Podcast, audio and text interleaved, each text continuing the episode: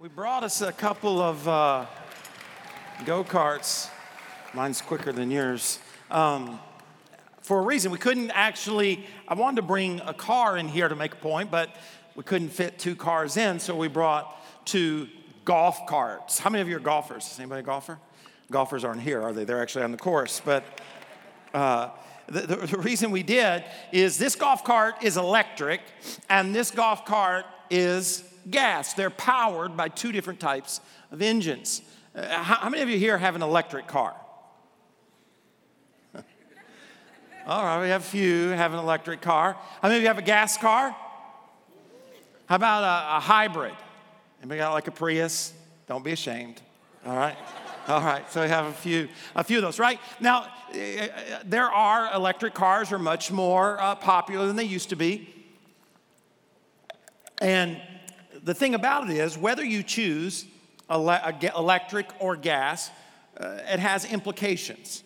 In other words, there are certain things a gas engine can do that an electric engine can't do. If you get an electric engine, it can only go so many miles, and then it has to be recharged.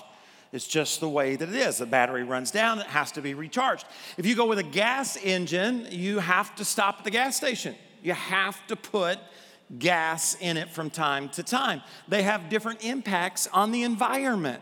In other words, there are implications when you make a choice. Now, if you go to the automobile store, all right, you go to the car dealership, and you get ready to purchase a car, you have to choose. You have to choose a gas engine, electric engine, I guess maybe a hybrid, but you have to choose. Have you ever went out on a date or went with your spouse, someone of the opposite sex, and you're kind of on a date, and you're like, have you ever had that question, where do you want to eat? How many of you date or are married to someone that are very decisive? When you ask that question, they always know where they want to go, okay? How many of you get this answer? I don't care, wherever you want, right? How many of you get that answer? And then you tell them. You say, well, why don't we go here? And as soon as you get it out of your mouth, what do they say? No. Like, I thought you didn't care.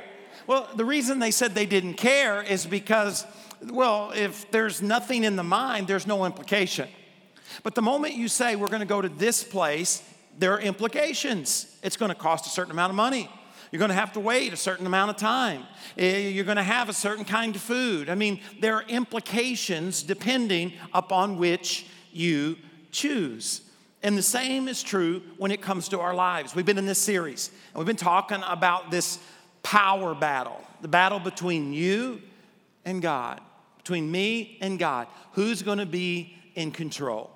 What's going to be the engine that powers our lives? First week, we talked about how even rest really is a power battle or a struggle of whether or not we're going to trust God or we're going to trust ourselves. And the truth is that you have to choose what will be the engine that powers your life. If you pull out that outline that you got, when you came in, that's exactly what Joshua says in Joshua chapter 24.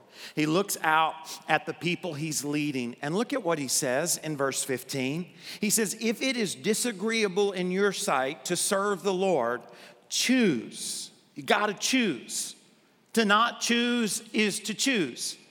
This is not a choice that you can walk away from. None of us can. We all have to choose, and we have to choose for ourselves. You can't choose. I can't choose for you. You can't choose for me. Choose for yourselves today whom you're going to serve, whether it's the gods that your father served on the other side of the river or the gods of the Amorites in whose land you dwell. But as for me and my house, we are going to choose the Lord. Now, we're going to look at Genesis chapter 11 because we've been looking at this power struggle in the book of Genesis. I want to warn you up front. I've gotten better now that this is like the third service this weekend, but for some reason in my mind, I keep thinking I'm teaching from Hebrews chapter 11. I don't know why, so I just wanted you to know that if I say Hebrews chapter 11, don't listen to me, okay? It's Genesis chapter 11. That is the passage that we're looking at today. And we're going to read these 9 verses, so stay with me, okay? Don't let your mind wander. Take a sip of coffee. This is known as the Tower of Babel. This is really where we discover where all the different languages came from. Now, again, not all the languages were developed here. Languages develop over time. This is 150 years after the flood. So if you know, in Genesis chapter 6, man had become extremely violent, extremely wicked. We talked about this a few weeks ago, and God sent the flood. He rescued in an ark Noah, his wife, his 3 boys, and their wives. If you want to do a really incredible study, go to Genesis chapter 6 and realize that the ark is a type of Christ, okay? In other words, those 8 people were in the ark. They weren't hanging on to the ark. They were secure, just like we are in Christ. The outside of the ark, if you look in Genesis 6, it talks about how God told them they put this... atonement is actually the Hebrew word that's used on the outside of the ark to keep water from getting in. And what was water? Water was the wrath of God, right? Well, the word, it's kapar, is the same word we get for atonement in the New Testament, which is a representative of what? The blood of Christ that surrounds us as believers and doesn't allow what? The wrath of God. That'd be a good sermon right there, but that's not the one we're doing, okay? We're doing Genesis chapter 11. And it's been 150 years since all that happened. So the people are already screwed up again, okay? Look at what it says. It says, now the whole earth used the same language and the same words. Now that might seem repetitive, but what he's saying, Moses wrote this. So what he's saying is that it's like you could go to Britain. They speak English, but they would use words that you didn't recognize. I grew up in Arkansas, and I promise you, you could go to Arkansas, and they speak a type of English, but there's a lot of words they would use you wouldn't understand. So what Moses is saying is that they not only spoke the same language, they had the same vocabulary. I mean, they were the same mindset, the same ideas. Verse 2, and it came about as they journeyed east, they found a plain in the land of Shinar, and they settled there. They said to one another, come, let us make bricks and burn them thoroughly. And they used brick for stone, and they used tar for mortar. They said, come, let us build for ourselves a city and a tower whose top will reach into heaven. And let us make for ourselves a name. Otherwise, if we don't, we'll be scattered abroad over the face of the whole earth. And the Lord came down to see the city and the tower which the sons of men had built. And the Lord said, behold, they are one people. They all have the same language, and this is what they began to do. And now, nothing which they purpose to do will be impossible for them. What is that about? Does that mean that God's afraid that men are going to, come in and overtake heaven? He says, come, let us go down and confuse their language so that they will not understand one another's speech. So the Lord scattered them abroad from there over the face of the whole earth. And they stopped building the city. Therefore, its name is called Babel, because there the Lord confused the languages of the whole earth. And from there the Lord scattered them abroad over the face of the whole earth. All right? So when we look at Genesis chapter 11, the first thing that kind of pops out at us is this right here, is that there's an invitation given. That's why I say you have to choose. You have to choose which engine is going to power your life, which invitation you are going to accept. You cannot not choose. Now, the first invitation, of course, is the invitation of mankind, the invitation of our culture, the invitation of the world, the invitation to power my own life, right? The power struggle is between you and God. It's between me and God. Who is king? Who is master? Who is Lord? Who is in control? And mankind, culture, my own skin is one invitation, and God is the other. If you go back with me and look in verse 3, look at what it says. It says, they said to one another, come, let us make. The word come is an invitation.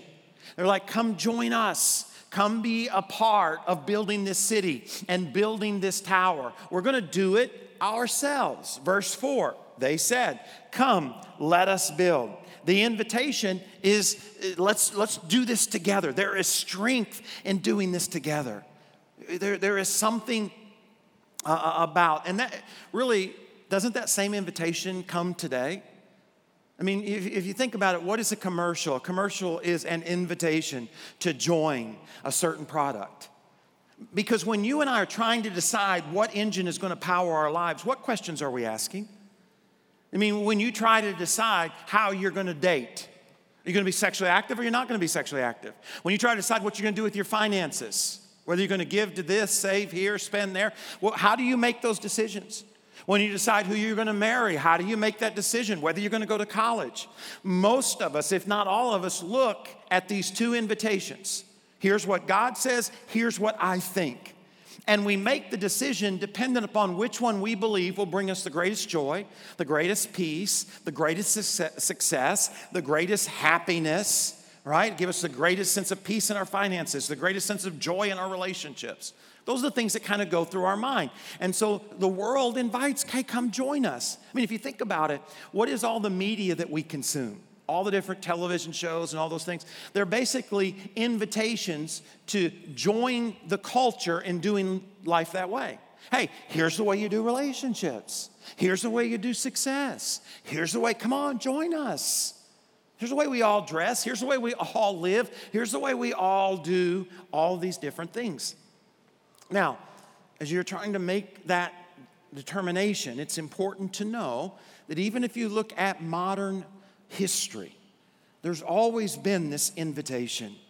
And there is a danger in following the crowd. I'm going to show you why in a moment. But there's a danger in following the crowd. And yet, doesn't it come natural? Have you ever been maybe to a ball game at one of the stadiums? Maybe it's your first time there and you're not sure exactly, you know, do you go in A or double A or triple A or B or C? And so what do? You just follow the crowd. Well, why? Because they're inviting you. They seem to know where they're going. Well, you realize that's exactly what happened in World War II, Hitler. Right? Hitler invite, hey, come join me as we build this superior race. And it wasn't just Hitler that killed millions of Jews. It was a whole culture that did. It was a whole country. It was a whole group of people that gathered together as a result of an invitation that they believed would lead to the joy, the happiness, the success. That was along the path. Same thing that Stalin did. Same thing that ISIS does today. They're offering an invitation. Hey, if you want true peace, if you want true eternity, if you want to make your life count, you want to make it matter, then come. Come and join us. Now, the other option, all right, that God gives us, Paul talks about God's invitation to join him in 2 Corinthians chapter 5. But let's just read Matthew chapter 11 because it comes directly from Christ himself. He says, come to me. So it's the same English word here in the New Testament that we read about in Genesis chapter 11, where the world, the culture, your skin, your own skin says, come on, let's join everybody else. God says, Jesus says, come to me, all you who are weary and heavy laden, and I will give you what? Yeah, rest. Verse 29, take my yoke. What does that mean? Take my yoke upon you. It means to get into my golf cart. It means to make your decisions as the result of being powered by me. Yoke up with me. Do life with me. The message translates it as that we will, a sense of dancing with Christ. Doing life. He steps and we follow him. And he steps and we follow him. He says, learn from me, for I'm gentle and humble in heart, and you will find rest for your soul. You cannot ignore these invitations. You must choose. And if I could say it a different way, you have chosen. You are doing life as a result of this invitation, or you are doing life as a result of this invitation. And what Genesis chapter 11 does an incredible job of doing us is showing us the implications. It's like showing us the difference between an electric engine and a gas engine. You choose.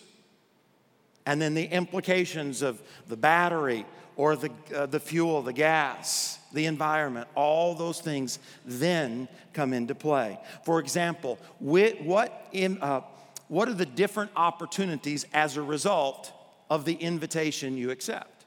Genesis 11 tells us that there are different opportunities. Let's look at the opportunity of accepting the invitation of mankind or of our culture, of your own skin. What opportunity is available if we should choose that invitation?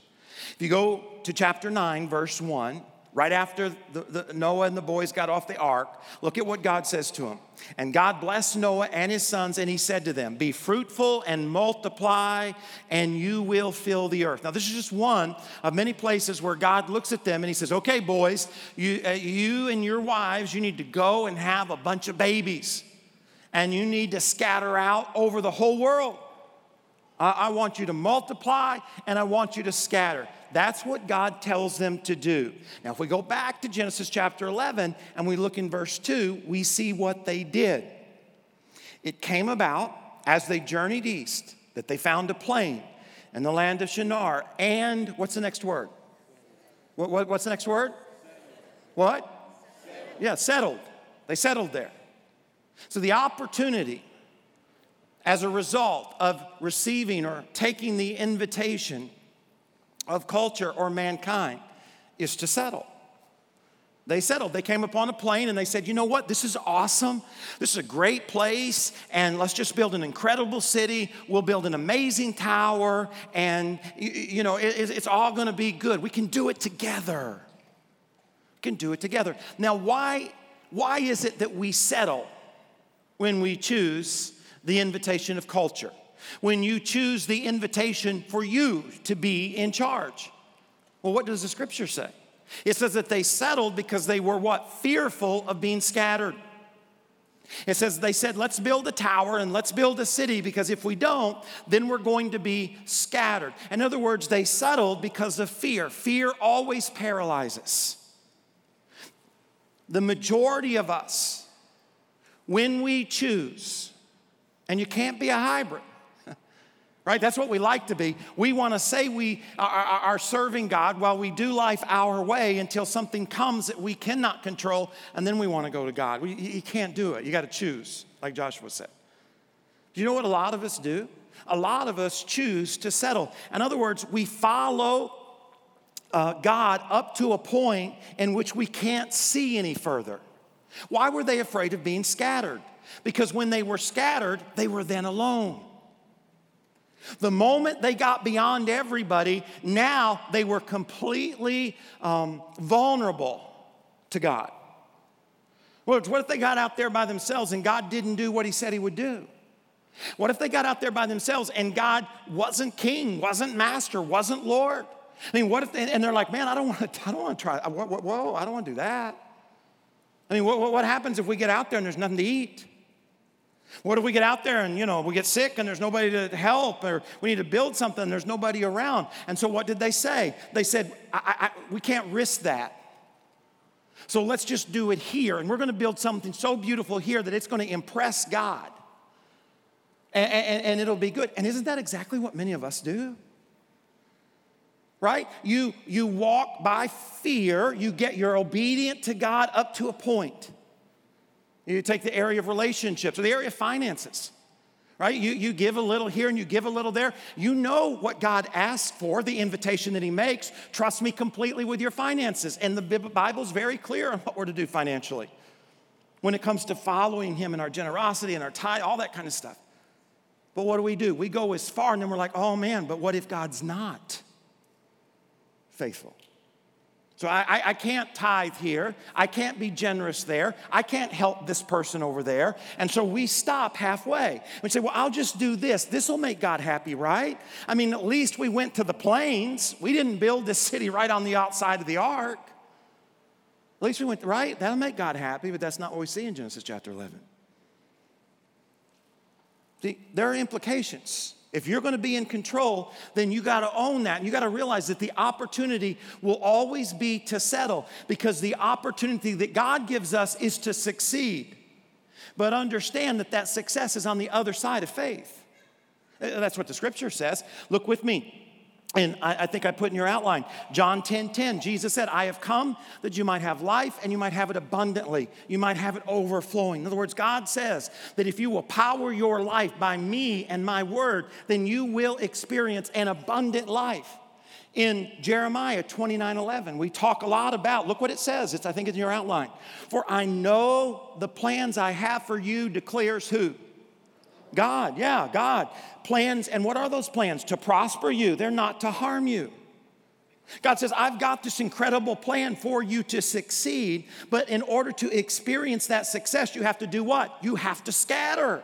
You have to trust me. And 2 Corinthians 5:7 says, we walk by faith, not by sight.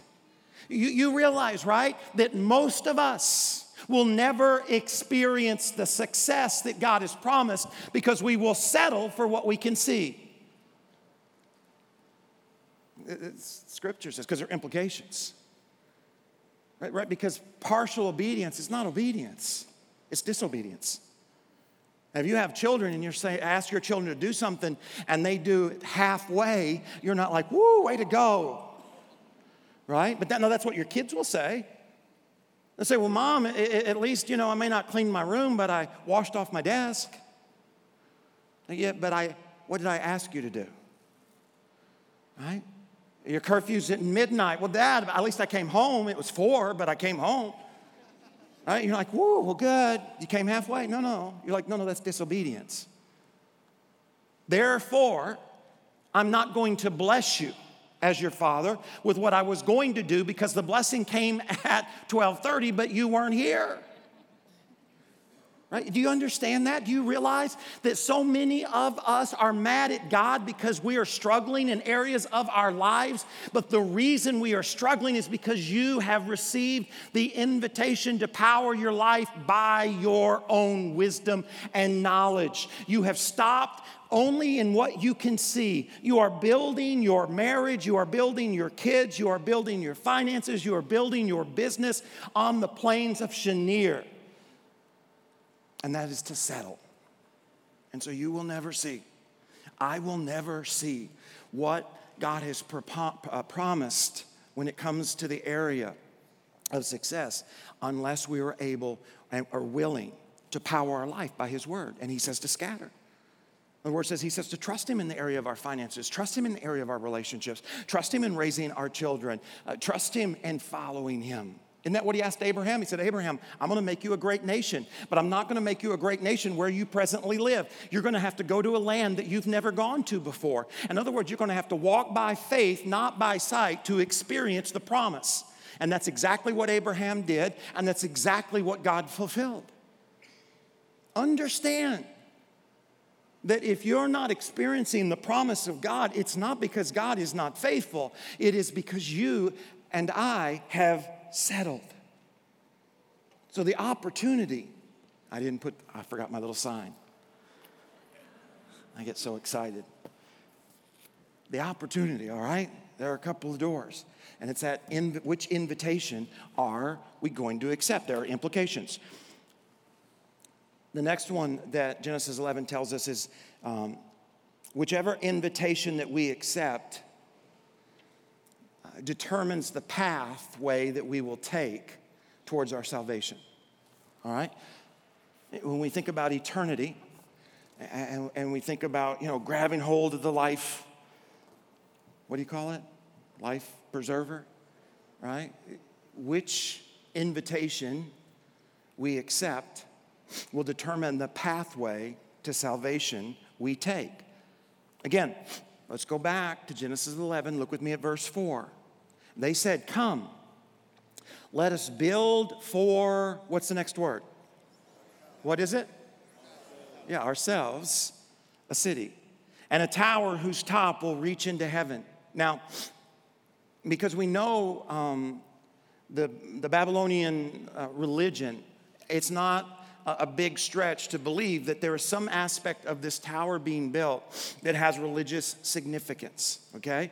Because they say, we will build it ourselves, the tower will reach into heaven, and we will make a name for who? for ourselves. So what are they saying? Who is going to bring about salvation? Which is the idea of eternity. But it's not just the idea of eternity. It's the idea of happiness. It's the idea of joy. It's the idea of peace. It's the idea of success. It's the idea of breakthrough. That's all the things that are encompassed here. And what do they say? Come join us, and we will ourselves build our joy. We will build our success. We will build our happiness. We will build our eternity. We're going to build a tower. That's going to impress God. I mean, there's no way in the world that he's going to reject us for eternity when we build this tower up to heaven. Come join us. So we're going to take ownership for all those things. We're going to take ownership for our salvation, for our peace, for our joy, for our eternity. They are all going to be dependent upon myself. And like I said, this is where we often want a hybrid. We often want to say that we're trusting God, but the power of our life comes from ourselves. If you were to look at your life honestly, if I were to look at my life honestly and say, when it comes to the finances of my life, am I making decisions based upon God's word or upon what I think is best? When it comes to whether or not you're sleeping with your boyfriend or girlfriend and you're not married, are you making that decision based upon what you think God is okay with or what you think will bring you joy or upon what God's word says? When it comes to what you allow into your eyes or into your ears or into your heart, how are you making that decision?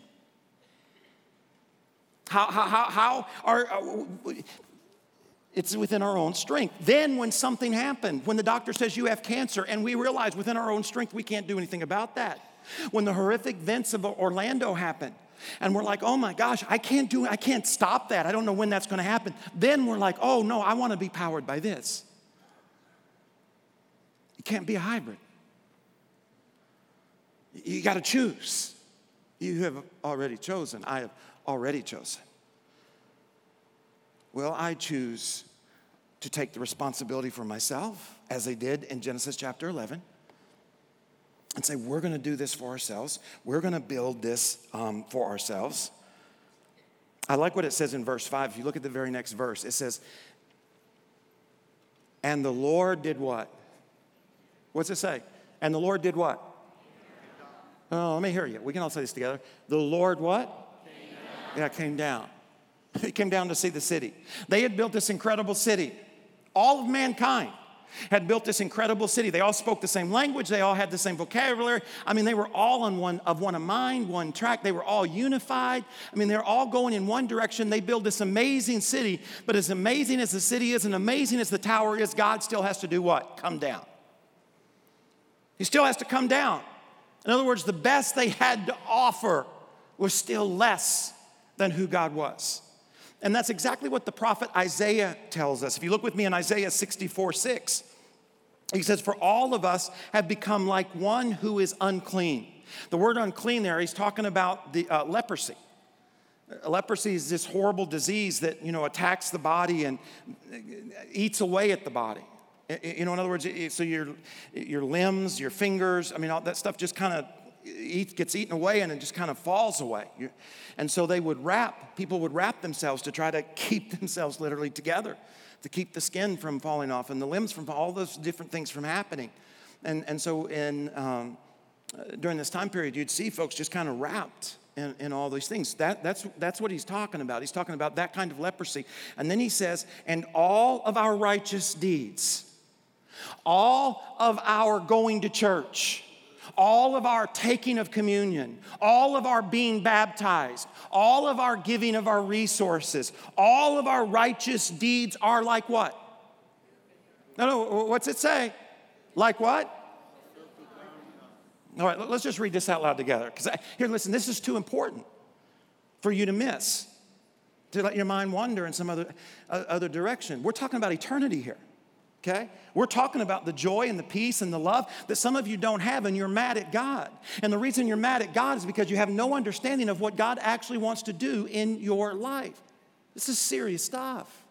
So let's read this out loud together.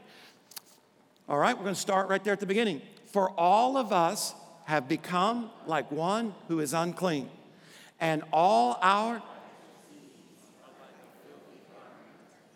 filthy garments. We're going to stop right there. All our righteous deeds. And the filthy garment is,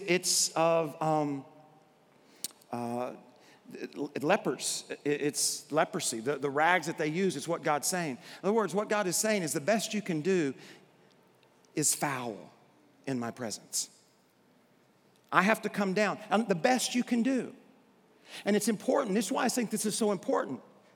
Because the majority of us, if the Bible is right, because the Bible says broad is the way that leads to destruction. So if the scripture is right, the majority of us right here in this room, not counting those at another campus, another service, not those watching on television, not those watching online, just the majority of us in here have chosen this invitation. And it leads to destruction. But the reason you and I think we're okay is because we believe that something we have done is better than something someone else has done, and in the end, it will protect us. I was baptized at some point in my life. Therefore, it must mean that I have eternity life. You're dead wrong according to the scripture. I have taken communion, so therefore I must truly be a Christian. You are dead wrong. I came to church today, therefore God must be happy. You are dead wrong. I gave some money, therefore God must be pleased. You are dead wrong. You could have helped, you could have given everything you've got away and still spend eternity separated from God. Because the best you have, the best I have, is still leprous rags to God. The only way to get to heaven when yourself is to be perfect. Did you know that the Bible says that if you violate one of the 613, the law, the Torah, you violate one of them, you violated all of them? Have you ever lied? Ever in your life? Have you ever lied? You ever not told the truth? You know what the Bible says? Then no matter what you do, you're going to hell. Doesn't matter what you do. Doesn't matter. Doesn't matter what you do. If you've ever lied, that's why this decision that you and I make is so important. And somehow we're able to sleep at night because we think that we're better than those in the, those ISIS people, or we're better than our neighbor, or we're better than that hypocrite. And what we don't understand is that when you choose to live your life empowered by your own power, you have to be perfect to get to heaven. That's what the scripture says. Salvation is not something that is earned. It's not earned. It's not about church, it's not about communion, it's not about baptism, it's not about serving. None of those things earn us salvation. Look what it says in Ephesians chapter 2, verses 8 and 9. God saved you. God saved me by his what? By his grace, by his grace. When you believed him, you can't take credit for this. It is a gift from God. Salvation is not a reward for the good things we have done, so none of us can boast about it. What does that mean? It means that salvation is a complete work of God. It has nothing to do with you. The Bible says that unless Jesus is lifted up, you would not be drawn. You've heard people say, well, I found God. No, you didn't. No, you didn't. Do you know the scripture teaches that if it weren't for God moving on your life, you wouldn't even see a need for him? You would never turn towards him. The fact that there's something inside of you that desires to turn towards him, that there's something inside of you that says there must be more than just what I'm experiencing now, that is an act of God. All of salvation is done only by him. He draws us to him. He gives us the ability to see him. It's all him. It's all him. It's all him. That's why anytime you're tempted to believe that you're okay because of something you've done, you're wrong. That's not what the Bible teaches anyways. It's not what the Bible calls the good news. And so we have to choose which path, which engine is going to power our lives? Are you going to spend, as many people do, all their life trying to be good enough to make God happy? Because if I can make God happy, then he'll bless my finances. If I can make God happy, then he'll take care of my kids, and he must not lie. I must have made God mad. That's why my kids are sick. Or I must have made God mad. That's why I'm struggling financially. So I've got to now do enough good to make God happy. Listen to me. No. You can't. That's within your own strength. That's within your own power. The works that we do, the good deeds that we do not so that we can receive, but because we already have. We already have. See, that leads us to the motivation. Because depending on what's power in our lives will determine what motivates us. It's kind of like, I don't know if you've ever seen this. I've never, right? A carrot, holding a carrot, trying to get you to do something. We've got a little puppy, and I can use a little puppy treats to get the puppy to follow me. But what's the motivation for our lives? Because determining on what powers our lives will impact what motivates our lives. In other words, why do you do what you do? Why do I do what I do? Why did you choose to be here today? Why do you choose to love your spouse? I mean, what is our motivation? Well, let's look, first of all, at the invitation that mankind or culture or myself, right, in my own skin gives me. He says in verse 4, let us make for ourselves a name. So why did they build the city and the tower? Did they build it to help mankind? No, they built it for what? Themselves. So the motivation of your life being powered by you is selfishness. It's about me. And selfishness always takes. You realize, right? You can even come to church for selfish reasons. Right? I mean, you can be powered by self and still be at church, but you're here for you. I mean, your whole thought process the whole time has been you. Where are you going to park? What time are you going to get here? Where are you going to sit? You hope they do the songs you like. You hope it's a teaching that helps you. You hope you feel something. You hope you hear something. It's all about you. Your motivation for even trying to learn some things about Christ becomes selfishness. So when that happens, then what is the outcome of that? Well, we take, don't we? You take the best parking spot. You take the best seat. You come at the best time. Right? It's all about taking. When you and I decide that we're going to accept the invitation to be powered by ourselves, it determines what motivates us. And there are lots of examples in Scripture. Daniel chapter 4 is all about King Nebuchadnezzar and him saying all the things that he did. And, of course, if you read the text there, God said, well, you're not right. And then he shows him. Same thing with in the New Testament, King Herod. Right? He says it's what I want, how I want it, and when I want it. Now, God's motivation is different. God's motivation is love. A scripture you're probably familiar with. I put in your outline, John 3:16. For this is how God loved the world. He did what? What'd he do? Yeah, he gave. He gave. He gave his only son that was so precious to him so that everyone who believes in him will not perish but have eternal life. Selfishness takes.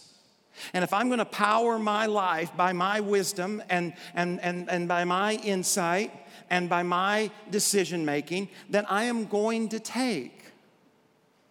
Because that's what's powering me. I can't do both. You cannot be powered by a battery and stop at a gas station and it help you. Now, if I am powered by God, in other words, I make the decisions that I make based on what his word says.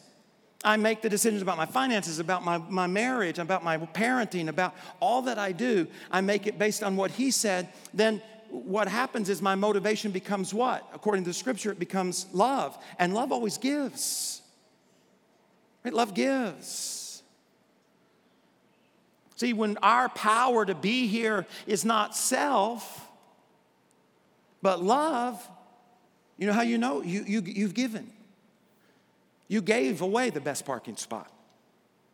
You gave away the best time to come at a bad time. You gave away the best seat. You gave away your energy in serving. You gave away your love. Even when it comes to worship, think about it. You know how selfish people worship? God, what are you going to give me today? God, I want to receive today. God, you got to help me. It's all about me. That is not praise. Praise is all that I am, acknowledging all that he is, who he is in your worship. Was it about you or was it about him? Was it about what you need him to do, taking from God? Or was it about you giving humbly? What's the Bible say in the last day? Every knee's going to bow and every tongue is going to confess what? That God, that God is Lord. Not going to be about what God gives. It's going to be about what we worship him, we praise him, we give him. And it's all determined by what powers our life. Love gives. It gives in our worship. It gives in our finances. It gives in our marriage. What did Paul say? Your body's not yours. It's your spouse's. Sex in marriage is not about what I can get from my wife. It's about what I can give my wife. And for my wife, it's not about what she can get from me. It's about what she can give me. Because when we're powered by God, that's what love does. But when we're powered by our own selves, and it's a battle we all face, because this skin will not surrender until eternity. I mean, it battles. It's a continual battle for it to be about me, for me to be in charge, for my motivation to be me. Love gives, selfishness takes, and you and I have to choose. Just a couple more. Which one is sustainable? Which power is going to last, right? Because that's important. You want to know if you're going to run out of gas. How many of you, I have a car, and probably like yours, where does it tell you like when you get close to running out of gas, it says so many miles left?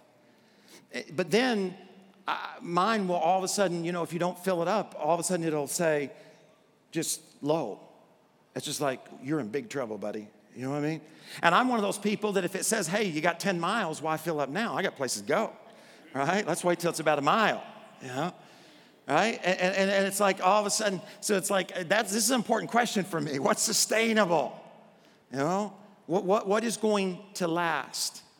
Well, Moses' contrast. This is interesting because you wonder, why did Moses do this? He wrote the book of Genesis in verse 4 of chapter 11. It says, and he contrasts what they used to build this city in Shinar with, or the plateau of Shinar, with what the Israel had used in the past. He says, look what it says in verse 4, and they used brick for stone, and they used tar for mortar. So they used brick instead of stone, and they used tar instead of mortar.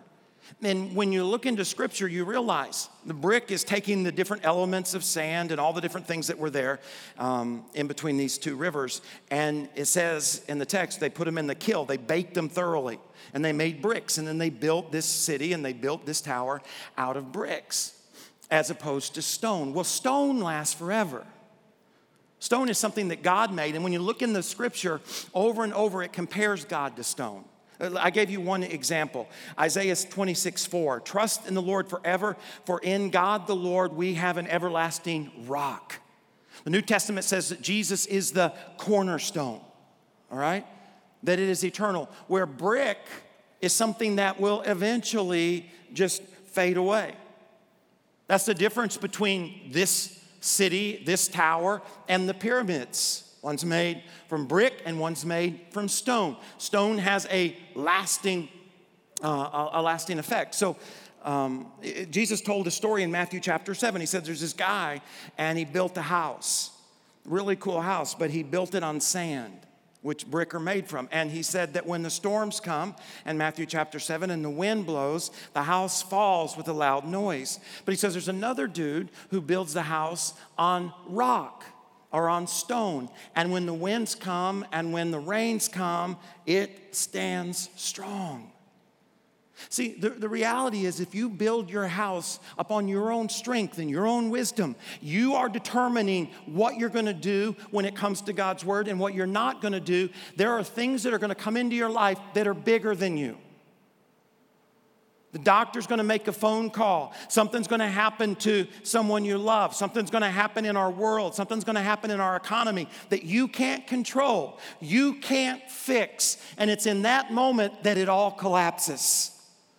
It's in that moment that you see people start looking in other directions and start wondering what in the world's going to do. And you see fear overcome them and worry overcome them and stress overcome them because what they have built has fell to the ground. They've lost their finances. They've lost their hope. They've lost their faith. They've lost all of these things. But when we build our house up on Christ, when we build our house up on the solid foundation or the rock, our lives are powered by God. No matter what happens in this world, we still have hope. That's what makes us as Christ followers different from all the other world, that we know God is all-powerful. He is all-knowing. He is everywhere at one time, and He has never been surprised, and that all things work together for good for those who love God and are called according to His purpose. So there is always a hope. We can always stand strong. We can always stand with a sense of confidence. We can always stand with a sense of belief. It is sustainable because it is strong. There are implications to choosing what will power your life. Last two real quick is what will the product be? You know, I got a widget here, or several widgets. Factories produce widgets. And if God powers our life, it will produce certain things. And if I power my life, if mankind powers my life, culture powers my life, it will produce certain things. Well, if we go back to verse 6, we see what our own strength, our own power produces. It says, and now nothing which they purpose to do will be impossible for them to do. They say, we're going to build this city because if we don't, we're going to be scattered. And they were afraid of being scattered. So God comes down and He sees that they're a one mind, one vocabulary, one language, and He says, there's nothing they can't do. And I think what God is saying is that there is nothing to impede them from destroying themselves. The wisdom writer says in Proverbs 14:12, he says, there's a way that seems right unto man that leads to destruction. In other words, left to ourselves, we will destroy ourselves, right? I mean, we naturally destroy ourselves. It's just like we will eat brownies until we destroy ourselves, right? I mean, science has told us that you eat these certain kinds of food, you're going to destroy your circulatory system. You're going to destroy, but we left to ourselves, we do what? Yum, yum, yum, yum. And you think about how many habits do you have in your life left to yourself that would destroy you. And so God looks down and He says, my goodness, He says, now with them being in this sense of unity, there's nothing to keep them from destroying themselves. And that is always the outcome of our sin. When you do what you want to do, how you want to do it, when you want to do it, where you want to do it, it always leads to destruction. And that's the product. You look in verse 8. It says, and they stopped building the city. What was the product? It was unfinished. Destruction.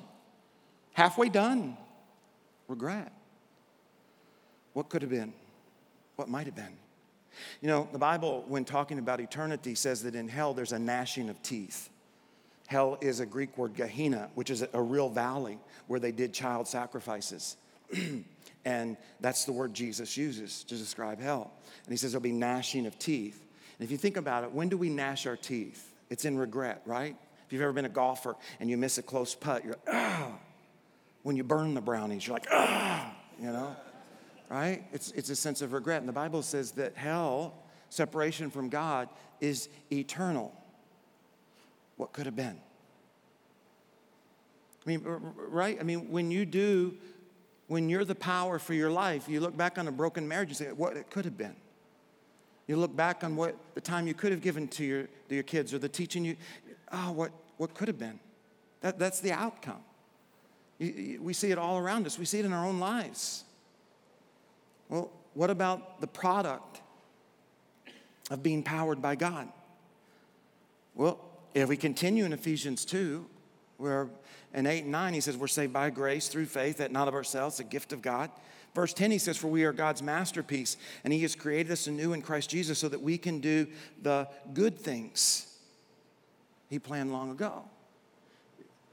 You know, if you look at the product of a life powered by God, even if you look in our modern world at hospitals and orphanages and higher education and places that take care of those with addiction or feed those who are hungry, where are all those produced? Where are all those birthed? They're the product of love. I can't tell you a hospital that a group of atheists have built or humanists, because their motivation is self. And so it produces two different things. There are implications to which power source you're going to choose. I've been here for a while, 16 years, and so I've been able to look through the lens of time. And you know what my fear is for us? My fear is that there are many who have, with their words, said, there is a God, I choose God, but this is what powers their life.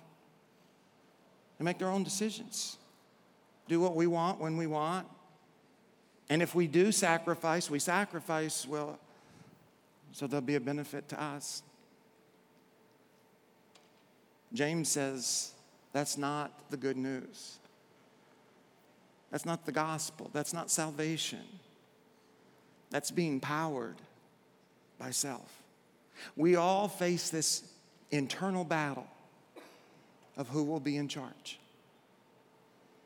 And nobody can make that decision but you.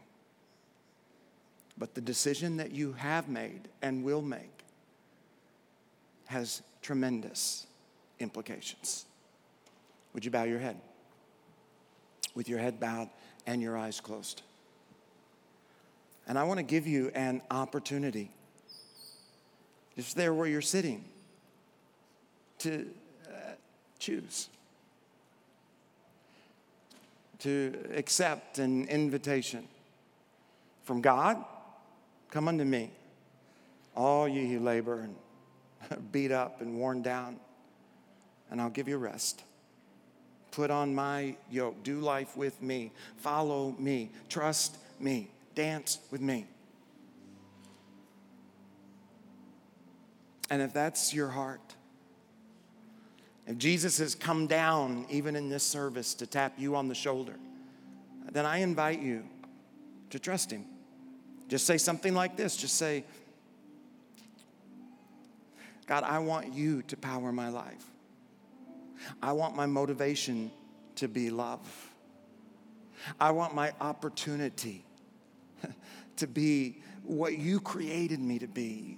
Your success on the other side of faith. Total obedience. Forgive me for doing it my way. I've been the power. I've been the decision maker. I've been the king, the controller of my life, and I change directions and surrender to you. And the Bible says there are no magic words, but with the mouth we confess and the heart we believe.